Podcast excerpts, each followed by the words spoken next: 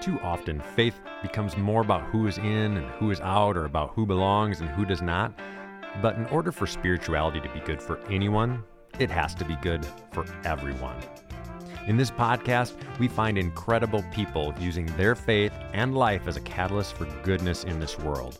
Be inspired to discover your own goodness in order to make your life, your family, your community, and your world better.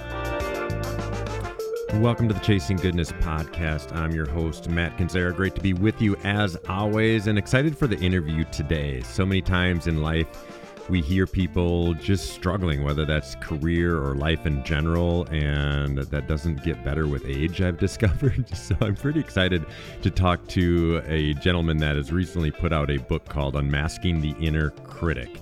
And the tagline is Lessons for Living an Unconstricted Life. And just reading that tagline makes us all want to read that book, right? So I'm super excited for this conversation. I think you're really going to enjoy it uh, author of Unmasking the Inner Critic, Andrew Lang. Enjoy.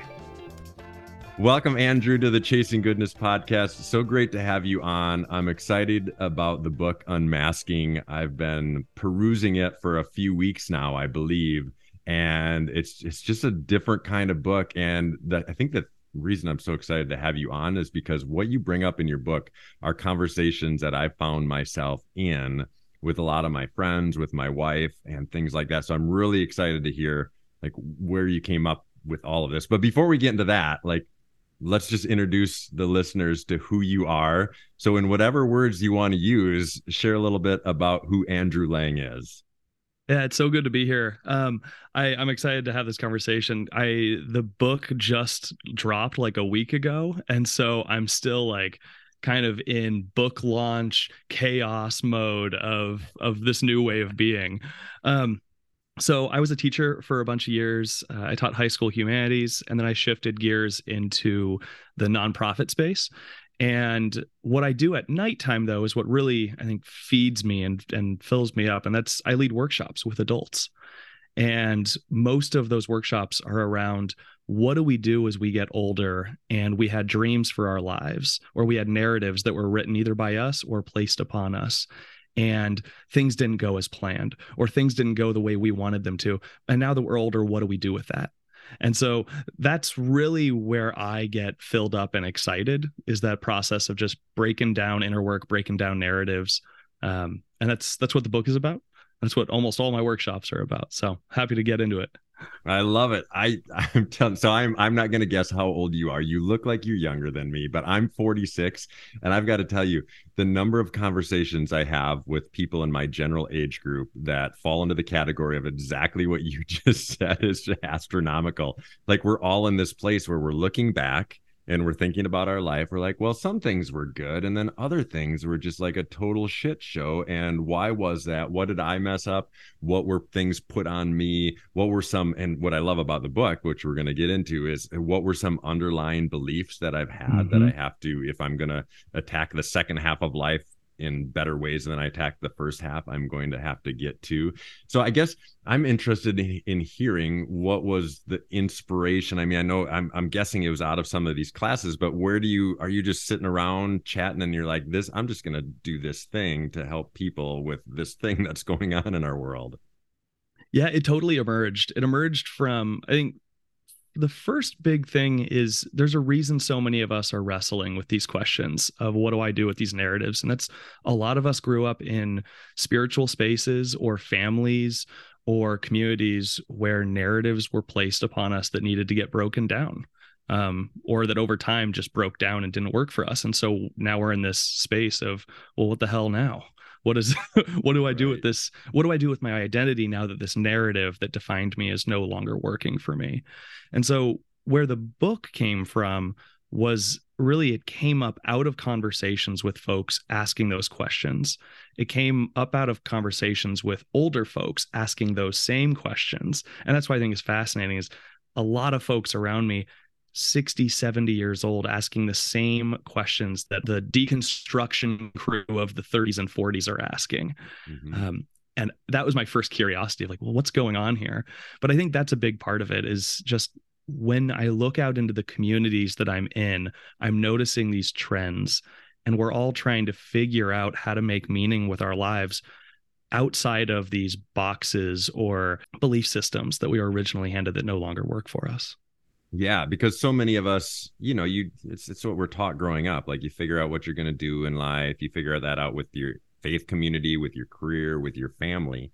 And then you do that for a while and it almost feel it it does it not almost it does feel fulfilling to like stand on your own two feet raise kids like what you're doing you're you're just saying your kids are down for a nap right now like that's such a rewarding and challenging and beautiful experience and then you know you get to this place where you do that for long enough and you start wondering well did i do that the way i wanted to? Did i do mm. that because somebody wanted me to do you know you start asking all of these questions because i think you find yourself down most people i won't say everybody but a lot of people again in my circle have found themselves in kind of this moment of crisis where they're like i feel like i'm halfway through and and i'm just not sure if i'm in the place that i'm desiring to be. And i love that you're so the book um some of the things that you talk about and i'm sure this will resonate with people listening. There's one chapter that's about i'm not good enough. There's i'm not important. There's i'm not lovable. I am alone. I am worthless. I am not in control. I'm not free. I am uh, or i am my trauma. I do not or i do not know who i am. And i think all of us can resonate with one of those, if not mm-hmm. more than one of those. And I, I can pick out the one for, I'll tell you right now, for me, it's that I'm alone. You know, I've been yeah. surrounded by humans my whole life, and I, I don't even know why I feel that way, but I live my whole life with this sense of either I am alone or I'm fearing that I will be alone. Is this a comprehensive list? Is this, uh, where, where did you, where did you come up with it all? These are the only nine fears yeah. that we have. No. oh, good, good. If I can get a handle on, I think I can handle nine. So if there's no yeah. more fears, life should be good. Let's replace the box we were handed with a new box. Yeah. No, I. These are um, these are nine that I've seen. Um, these are nine fears that I've I've seen emerge up from within workshops. These are also things, um, if you're familiar with the Enneagram, that I think mm-hmm. is aligned with some of the Enneagram work and other personality um, tools and frameworks as well but they're really nine of the core fears that humans experience in different ways and at different points in their lives. And so for me, I'll I'll name the one that I struggle with the most is I'm not good enough. I that is a consistent narrative that exists within me and has existed from when I was young. And so when I think back to when I was you know 10 year old andy sitting playing madden on the couch and losing there's a reason I would jump up at the end of the game and shut the Xbox off before it saved. And it's because I took my value and the good enoughness. And if I couldn't even win a game on Madden, what did that say about me?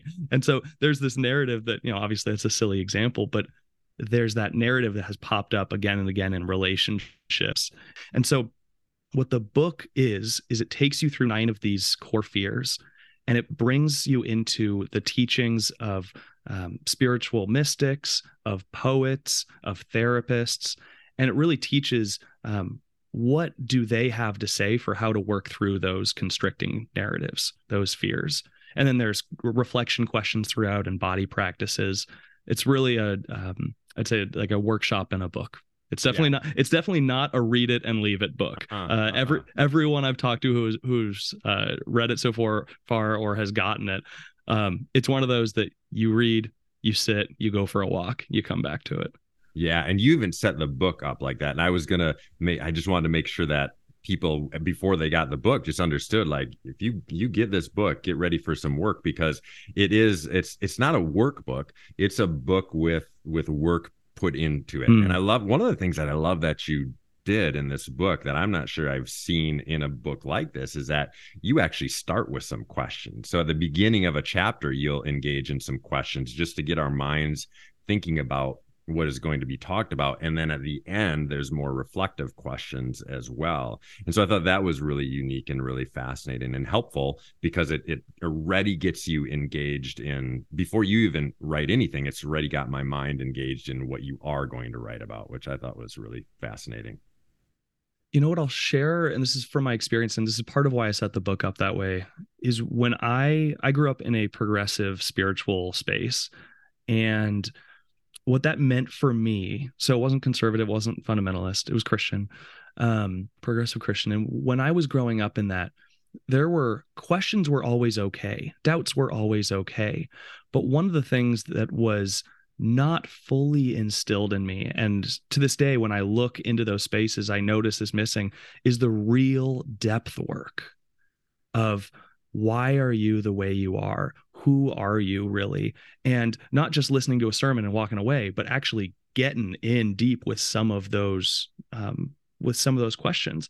And so the book, the reason it's shaped that way is I want this to be an experience of doing the spiritual work that churches have so often promised and failed to fulfill, failed to come through on. And if I can even get close to that for a couple people, it will be a success. That's um, I think I wrote this for me at the beginning because that's what I needed to do. And about halfway through, I was like, "Oh hell, okay, this yeah. might be this might be helpful for others," and and it took on a life of its own.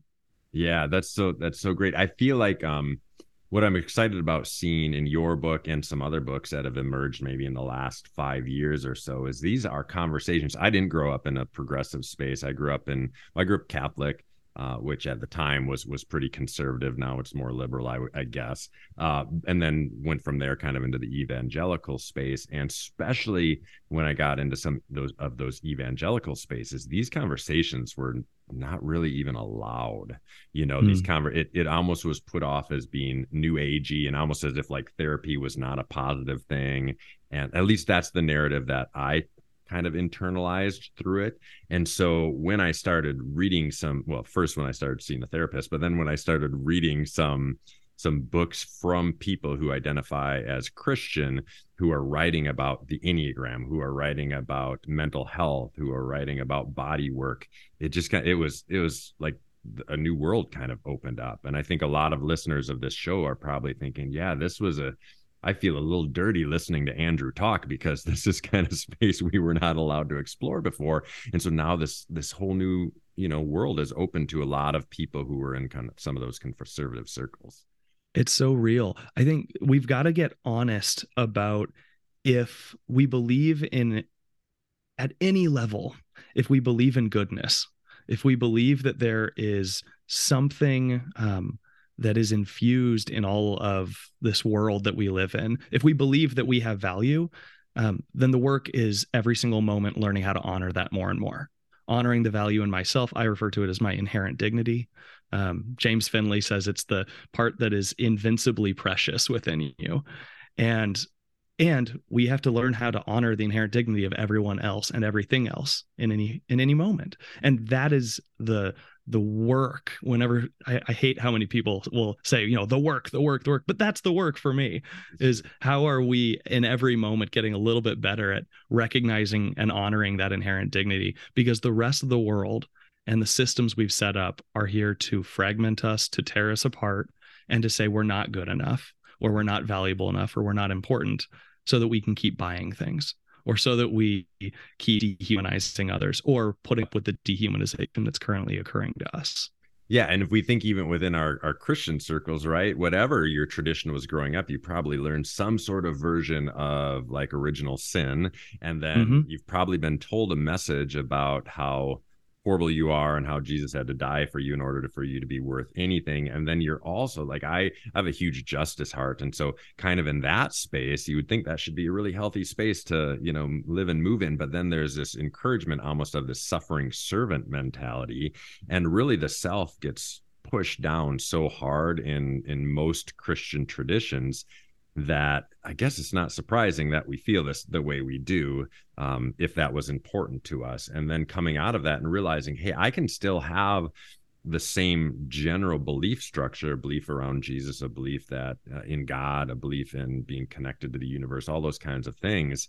But I can also believe in myself. And I think that's a beautiful thing because then, you know, it's like the, you know, the, the great commandment to, you know, love the Lord your God with all your heart and love others as you love yourself. You know, that's there's a piece of yourself in there, and and sometimes yeah. that part is is missed.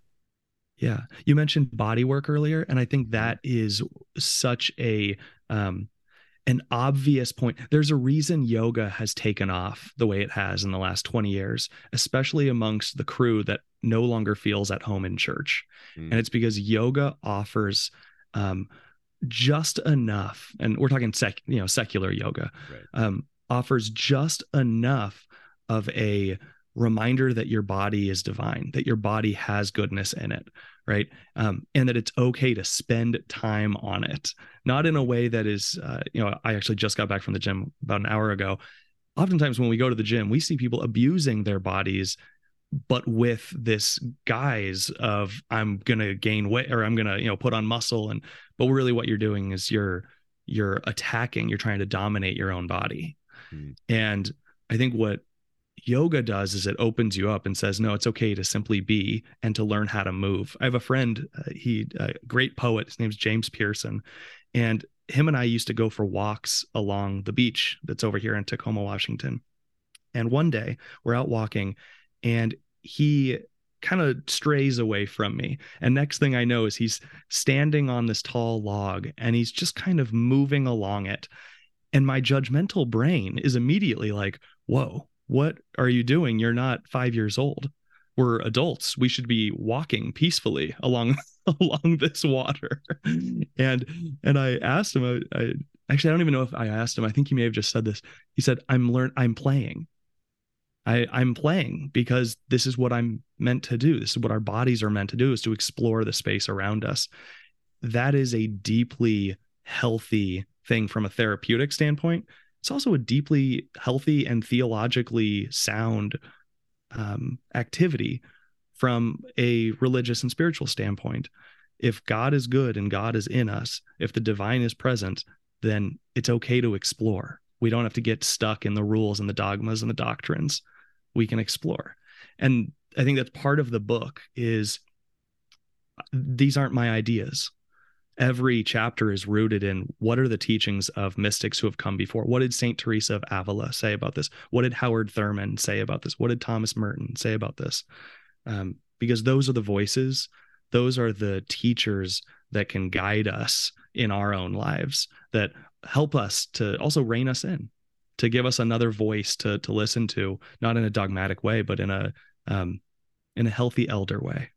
Yeah, I love that. It's it's it's fun to watch our whole faith culture seemingly uh, bend back toward some of these, you know, what I would call like ancient saints or some of our de- Mhm. de- desert fathers and mothers, things like that. And and the reason it's exciting is not just because we're digging into the old; it's because we're listening to voices who who had this understanding that we're a piece of a greater whole, as opposed to like you were talking about before about this idea of like dominating everything that doesn't fit up with our or fit within our construct, you know, because most of the people that you just mentioned, uh, as well as many others, the the way they thought about spirituality was very very different than kind of our Western modern mindset of Christianity, and which has led us to I think a place that most of us would identify as wildly unhealthy now. So now bending that bending that back to some of those and not that they're perfect not that they are you know they don't they never walked around with a halo or anything like that but Mhm, but mhm. there was a perspective that they had that many of them have had that's different than the perspective that we understand now and that's why there's value in it and i get that you know um you know I, that's that's just kind of my feeling of the excitement of it. And again growing up catholic you know we were so connected to the saints and so connected to again a lot of the people that you already mentioned. Um, so it's fun to watch kind of our whole culture move in that direction. And i think you know as you're moving forward you do need to look back to find the healthy ways to to move in that direction. It's a cool admission that other voices matter, right? Like it's a cool admission of I'm not alone. Um, well, it's, it's a cool admission of I'm not alone because other people have walked before me, Mhm. but also that this person who lived a thousand years ago has something to say that is so valuable that it speaks so deeply to the essence of who I am now that there's something worth um, listening to, taking in, working with. And I think that's the same way. There's people around us that are very similar. Rev, uh, Reverend Angel Kyodo Williams uh, is a Buddhist priest, and she's phenomenal. And I think in the same way as some of the people I just named, there is deep, deep wisdom that's being spoken right now. And so if we can attune ourselves to how am I listening for wisdom in the day to day, then we'll start to see that pop up. Because I think I do. I think it's so cool that people are um, some of it's re- reclamation work. You know we're reclaiming names from the past and these voices. And i think in the reclamation there's also an openness to and how do we see the voices around us? How do we listen to them? Because there's there's great power and great wisdom around us as well especially in the this will i think this is really valuable especially in the protest spaces and the activist spaces.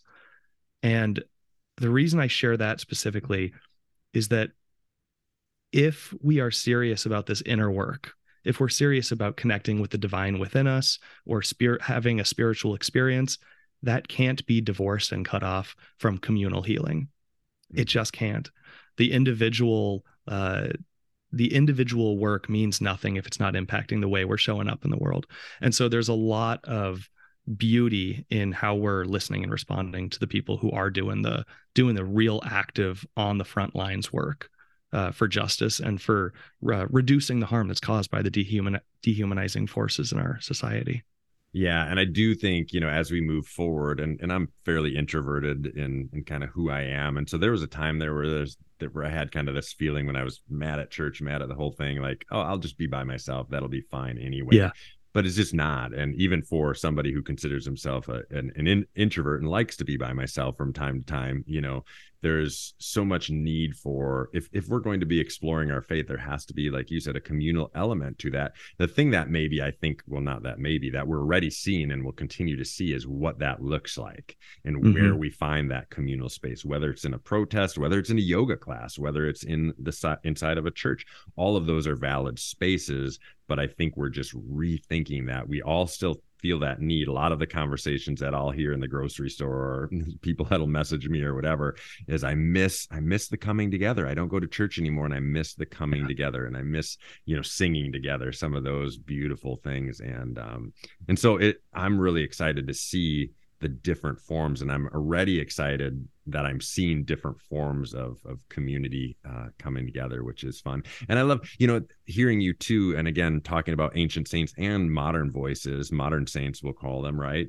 I love that again in a lot of the traditions that i was a part of the thing that trumped everything else were the voices inside of the scripture, the voices inside the Bible, and everything else was secondary. And I always had a little bit of a problem with that because mm. I thought, hmm. well, what about these really valuable, valid voices that are happening right now? And what about all the people that didn't write something that a bunch of guys decided should be in the Bible? You know, where are those voices? And again, another reason why it's exciting what you're talking about and and what we're seeing in this world is it's just, you know, it's expanding our ability to hear the story of God unfold in our world, what has been and what is currently. Yeah, and it's not something to be afraid of. Mm-mm. I think that that's what it comes down to in so many ways is that there's a lot of looking out and being afraid of the change that is occurring. And the reality is the change that's occurring, yes, there's a lot of it, and it's been happening. Right. so so it's ongoing. And you can't stop it. And so that's also that's a practice um, in the book there's a body practice called the the muscle relaxation practice. Super simple but it's a practice of um, becoming aware of the ways we tense up our muscles. So whether it's your back muscles your shoulders or for me it's usually my jaw. Becoming aware of where in our body we're holding the tension because so often the tension that we're holding is a response to the world or to the experience that we're having. Mm-hmm. So, you know, I'll name this the night before my book came out, my back was the most tense I think it's ever been. Yeah. Um, and that's that's the stress of of what's happening. Um, I also think in the last two years with COVID, I think there's been a lot more body tension and hopefully, maybe, perhaps more time for a lot of people to pay attention to that. But I think it's really valuable when we talk about personal healing work and communal healing work to also recognize that when we look into the world, yes, there's a lot changing, but there's also unbelievable beauty and cool creativity showing up. And we can learn to unclench. We can learn to let those muscles relax and let go and just watch with soft eyes. Yeah. My so my wife and I were were at this stage in life where one of our kids is no longer we've got two one of our kids is no longer living with us has their own apartment adulting very very well still asks for money once in a while. And then our other one is 17 junior in high school going to be a senior next year and we're at, and that's all we got. And so I, I think it was susie my wife who mentioned uh, i don't know we were having this conversation and we talked about you really have to hold on as you let go. You know, the letting Oof. go is such a beautiful process, but you got to hold. And I feel like our whole like world is in this place, and definitely like our Christian culture, like we're, we're like we're we we know it has to move forward, but there's almost this mourning that has to happen and there's also this uh, you you have to you know you have to be ready to let go because it's it's it's happening. It just is happening. You can you can just look at all the statistics of what's going on in our faith culture and it's changing. And and as much as Pete a lot and i love change you know i'm an enneagram 7 like let's change every day if we can multiple times. But most people are a little bit adverse to change and so it's happening and so it's more about like learning how to hold on as you let go you know like just just buckle down figure out how you're going to do it well and i think that body work is really good. I'm a jaw guy as well when i'm tense. Yeah. uh, my you know again susie my wife can tell when i'm when when we're struggling a little bit because because you can see my like jaw like just flexing. You can't keep anything from her because she knows what tenses up on me as well. But i think if we can do some of that body work as we're in this huge transition in our world that's going to be healthy for all of us as well. It's going to help us be able to have more calm conversations. It's mm-hmm. going to mm-hmm. help us just be more healthy physically, which we need so that we can be healthy mentally. And so, as much as for some people that body work thing, you know, kind of trips them out a little bit, it's so, you know, again, as we get older, I think we realize more and more the importance of listening to your body because it just starts giving out on you. Like I go to I go to bed and I go to bed feeling fine. I wake up and I got injured in the middle of the night sleeping, you know? So you got to take care of yourself. So give us some examples of, of some body work that you talk about. Oh yeah, totally. Um, so one of them's the the body the muscle relaxation practice. Mm-hmm. There's another one called the right sizing practice. Um, and I promise I didn't end all of them with the practice. Um, but the right sizing practice was one of the first ones that I was introduced to, and then I've kind of made it my own over the years and it's a practice of ex- learning to expand your body and then constrict it really slowly and the background of it is so many of us have been taught to take up more space than we ought to take up um, I speak specifically from a white male heterosexual standpoint, right? I've been taught to take up and dominate space. That was implicit and explicit at different points of my upbringing. There's also a lot of us who have been taught to shrink, to take up less space. When there's conflict in the room, make yourself as small as humanly possible. Hope they don't see me.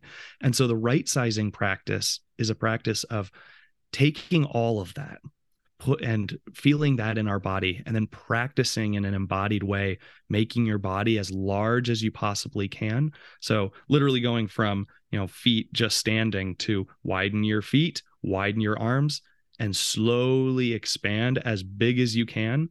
Hold it for a few moments, feel what it feels like, and then constrict it all the way down until you're mm. um, you know tucked into roughly the fetal position if your body will allow you to go that low. And doing that multiple times. One in my experience you'll you'll find out that you're sweaty. And and and more than that i think what that practice really invites us into is how uncomfortable many of us are without knowing it with our bodies. Hmm. How how few a time in our adult lives we take the time to just simply move our bodies slowly in a way that's not because I woke up and had a bad hip this right. morning, right? um, so I think that's that's another body practice I really appreciate. I lead a lot of my workshops. I I have that as a core component. I think there's one other that I would offer, and it's a little less of a body practice, but I think it's a really valuable one because it's an embodied practice. And this is how it works. There's a there's a phrase, it's called "It is what it is," and how can I be present with it in a loving way? And how that phrase works and how the practice works is whether or not or whether you're uh, you have an emotion that's spiking for you so anger is coming up or you're seeing something out in the world tuning your immediate response instead of judgment or um, that fight, flight, freeze mechanism, trying to tune that immediate response to saying, okay, it is what it is. If my anger is coming up in me, okay, it is what it is. I'm feeling angry right now. And how can I be present with it in a loving way? Not how can I dominate it, not how can I destroy it, not how can I get away from it, but taking the moment to actually ask, how can I be present with my anger right now? What's going on in me that's asking for my attention and intention? And in the same way, and this is where it's uh, really embodied in our communities, when you're out walking and you see an issue of injustice or you see someone being dehumanized, start by saying, okay, it is what it is. It's non judgmental. It's just a statement of this is what I'm seeing. Get really clear on the facts, get really clear on what the situation is. How can I be present with the person who's being harmed in a loving way? How can I be present with the person who's doing the harm in a loving way? And that's a that question or that phrase, I think opens us up to slow down our reactivity, slow down our um, our nervous systems, so that we can respond both inwardly to ourselves and to our communities uh, in more of a loving, peaceful, and and if not peaceful, thought through way. Um, so that's another practice I'd, I'd offer. I, I think that's a really that's been a very big one in my life personally. Yeah, and I think just the ability to slow ourselves down in the midst of chaos is is such an important thing, and we're so used to moving so fast to be able to slow down yeah. in the midst of those situations is is vital and uh, is going to be something I think all of us, especially as Americans, are really going to have to have to work on. Question that I have based on what you talk about in the book, um, and uh, honestly, like just based on my own experience, is um, you know, so say it's the feeling that I'm alone, or I'm always alone, or I will mm-hmm. be alone, or I'll be abandoned. So say that. So for myself, that's something that I deal with is is the goal and and again it's because i work i've been working on this for a while will that ever go away or is the goal just to acknowledge that it's there so i can function with it? Because part of me feels like it's just so ingrained right? Like people who feel that way whether it's i'm alone or i'm unlovable or whatever it it it's just feels like it's a part of you sometimes. And so that's why the question is like am i am I trying to get rid of this or is that just a ridiculous thought and is it more that I just have to be aware of this so I can move forward and function well in the world? That's so good. Um so I'll answer it to the best of my feeling. Yeah, um I'm aware that that's not maybe a question that's even answerable. No, it's such a good it's such a good one though. Here's my gut feeling about it. Um, I've been toying with this image, and it, it's really resonating with me right now. Is that we have a word for folks who grow old and don't do their inner work, and we call them curmudgeons. Mm-hmm. Um, these are the folks that grow older and they don't see themselves inwardly, and perhaps that's coping mechanisms, right, from past trauma, past experiences but for one way or the other they are not in touch with their inner lives. And so they go around projecting their insecurities fears their narratives on others. On the other hand we also know people who are for lack of a better word dancers right? The the elderly folks that you can see the twinkle in their eye they're still curious they're still excited. They see the the silly stupid stuff that's happening and they they light up and they say oh what you know what, what it is to be alive. Mm-hmm. And so I think one of the differences is that the dancer knows that they don't have to dominate or eliminate that narrative, that it is ingrained. By the time we're adults, it's there. And so I think the dancer knows that and has learned through probably falling down and getting back up quite a few times to sit with it, to work with it, and to be okay with it. My bet is there's still spikes. Uh, let's say I'm not, or let's say this feeling of I'm alone. There's probably still spikes of that. Mm-hmm. But then being able to respond to that in ways of, okay, what has worked for me that will allow me to not feel that right now in a healthy way? Mm-hmm. Or what are things that have worked for me that reminds me that that's a narrative, that's not actually reality? Um, I think it's so important to make sure the people closest to you, the people you live with, your spouse, your kids, they're aware of that insecurity yes. or that thing that you deal with so that, you know, I can think you could be in an argument with them and they can say, I'm not saying fill in the blank, but here's what I am saying. And when you get to that point, then even that situation is working through it together. Again, community. It's awesome it's so yeah I, I think i i think i refer to that as my, the circle of trust that everyone needs to have a mm-hmm. circle of trust in some form whatever form that takes um, you need to have somebody else that sees you and this is where i'm a huge proponent of therapy if you don't know if you have that person it's okay to pay someone. Mhm. it's Right, right. like It's worth it. like it's so worth it. I think therapy is a phenomenal avenue to ensure that there's someone in your life who has professional skills, professional training, and who can see you. Mhm. And um, yeah, I can't say that. I one of the things that really led to this book, um, when I was let's see here, this is four, five, six years ago now. I went through a pretty rough breakup. Um, we had been engaged, we were heading towards marriage, we were planning stuff through, and it all just kind of fell apart on me. And at the same time as it was falling apart, and home life was, you know, uh, landmines everywhere. I was going to work, and we had a new principal. This is while I was teaching, Mhm. and the principal and I didn't see eye to eye. So work was landmines everywhere. And it didn't help that I was our union rep. And so my job was to protect the teachers from the landmines, right? To protect the teachers from all these different things and to, to be their voice. And so I was going to work and feeling my very just torn apart, you know, in battle mode. Then I was going home and I felt in battle mode. And there was one night, I, I call it my ride of rage now, where my partner and I were having this conversation. It was an argument. I'm not a yeller though, so it was a it was a impassioned argument that was very Mhm. quiet. Right. And and I and I couldn't take anymore. My body said, you know, you've had enough. You're carrying too much tension right now. And so I left the house, hopped on my bike, and I just tore up the street. I was going as fast as I can. My the wheels were spinning. Um, I was just going as as hard as I possibly could, and I was really just angering, I think, at the world. And I slowed down and I came to a stop, and I looked around. There's no lights on. I'm in a neighborhood I've never been in. I don't have any memory of how I got there, and I was just there breathing.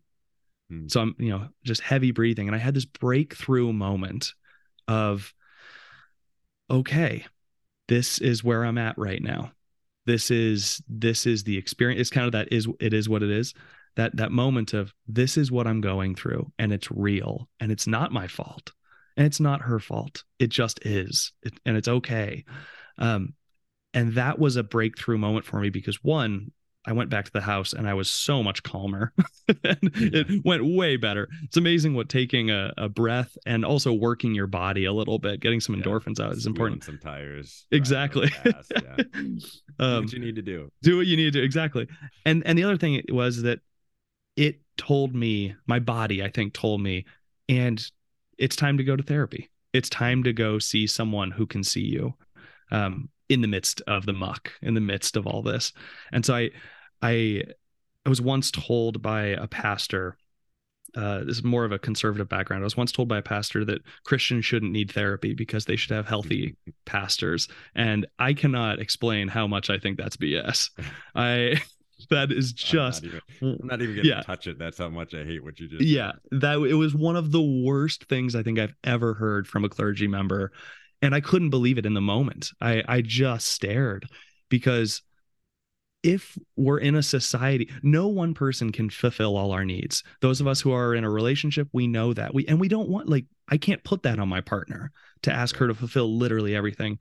And so there is a shift that i think needs to be made where we're we say okay i do. I go to my therapist because my therapist helps me with this. And i go to a pastor for this. And i have a partner and friends and work people and so and so and so.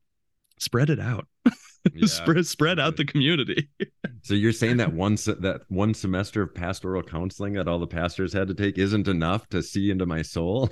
oh my god i i seriously couldn't believe it i Yeah. it just it was one of those moments where i i thought i really thought it must suck to be in your shoes right now Right. because right. you have so much on your shoulders and you might not even notice it but what you just said really means that you've got the world on your shoulders and that sucks i'm really happy the world's not on mine At least you feel that way. yeah Um, last question um, that I always like to leave with is just where are you seeing hope in the world? Or you could say, what do you hope for for people that read through your book? Just just where do you see the hope, or where do you desire the hope in the world?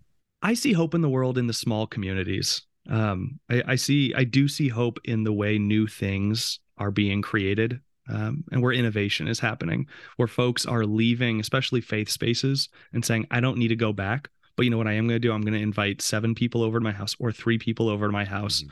once a month and we're going to have a bonfire um, you know, or I'm going to invite these people over and we're going to create some rituals that work for us that create meaning in our lives. And I hope that's part of what this book will do for folks as well. Is it'll be an invitation to look into your own life with intention and maybe gather two or three other people together and work it together. I'm not going to say read it together because you said it. It's it's a it's not quite a workbook, but it's a book that has a lot of work in it. Mm-hmm. So um, pull some folks together and create community around the inner work that is so desperately needed of us. As we bring it home today, and as I'm thinking about the conversation I had with Andrew, the biggest thing that sticks out to me is so often when we feel stuck in life and we're trying to figure out what we're supposed to do next, all of our attention goes to the external. Like, how do I need to improve my faith? What do I need to do? How do I change my career? What do I need to do? But Andrew's work reminds us that all of that change that maybe we desire in our lives or all of that forward movement that we hope for in our lives has to start by addressing the inner critic and has to start with focusing inside before we can think about what's going to happen on the external. You can find Andrew at his website, which is just andrewglang.com. The book, again, is Unmasking the Inner Critic Lessons for Living an Unconstricted Life, and you can find that wherever books are sold. Again, thanks for Andrew for joining the show. You can find me at my website, which is simply mattkinzera.com. Also on Facebook and Instagram under Matt Kinzera and Facebook under Chasing Goodness. And until next time, let's continue to chase goodness together.